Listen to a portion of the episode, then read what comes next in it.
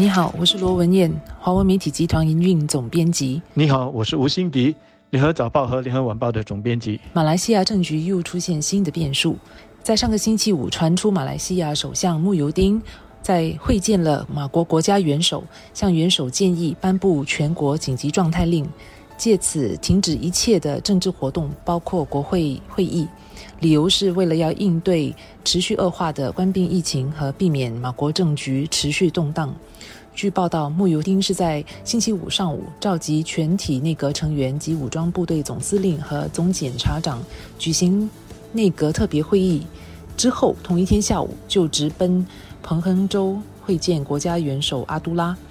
阿都拉为此在昨天下午与马来西亚各州的统治者举行会议，讨论此事。之后呢，在昨天傍晚，马国国家皇宫发布声明表示，马国政府目前的防疫措施做得不错，因此没有必要宣布全国实施紧急状态。所以下来我们就要看马来西亚国家元首的话，在现有国会议员当中会有多大的分量。那些原本要在不信任动议中投不信任票的，或者是要借预算案去投反对票的。他们会不会因为国家元首这次在声明中这么说了，而改变了他们原有的想法？以乌统的这个议员来说，他们为了要照顾马来西亚的这个马来选民的感受，他们或许不想公然的去跟国家元首的这个劝告去对着干。那么，如果他们当中呢所有的议员都不会加入这个岛穆尤丁的这个阵营的话，那么穆尤丁的这个微弱的多数票是有可能保得住的。当然，我们也不能够排除说。穆尤丁在要求实施紧急状态不果了之后，他会去想其他的办法避免开国会。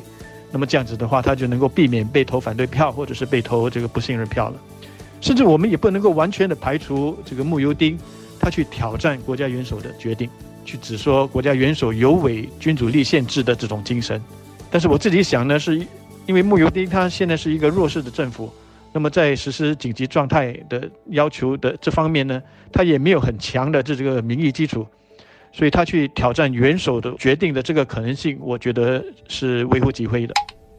马来西亚的官病疫情持续恶化，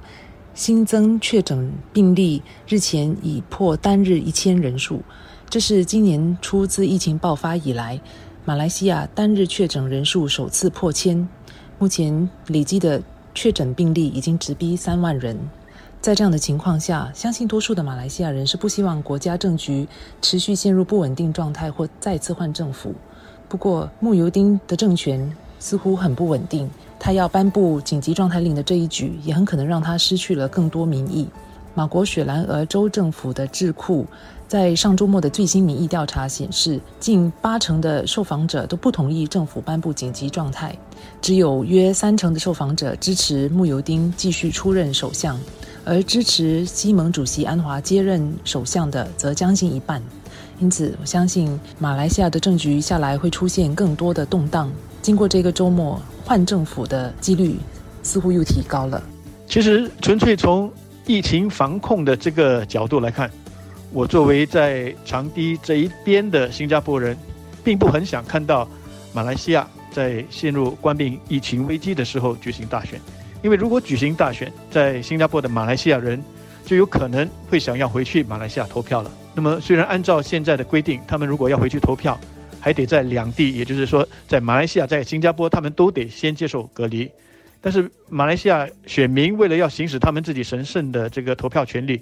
我们总不能够去阻止他们。那么如果他们一回去，我们就得担心说会不会这个病毒呢就从彼岸传过来的这个风险了。那么就如沙巴的这个周旋的时候，病毒也就是从沙巴传到了马来半岛那边一样。还有呢，就是如果那么多人回去了之后，那么再加上前后的这个隔离期，因为他们至少得缺勤，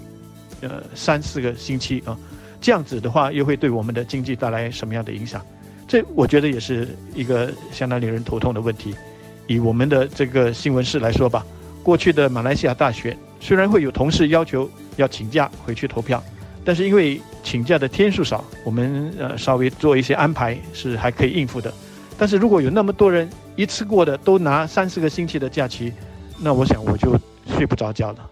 所以从种种的这个角度来看呢，真的也不想说在这个时候看到马来西亚会有大选。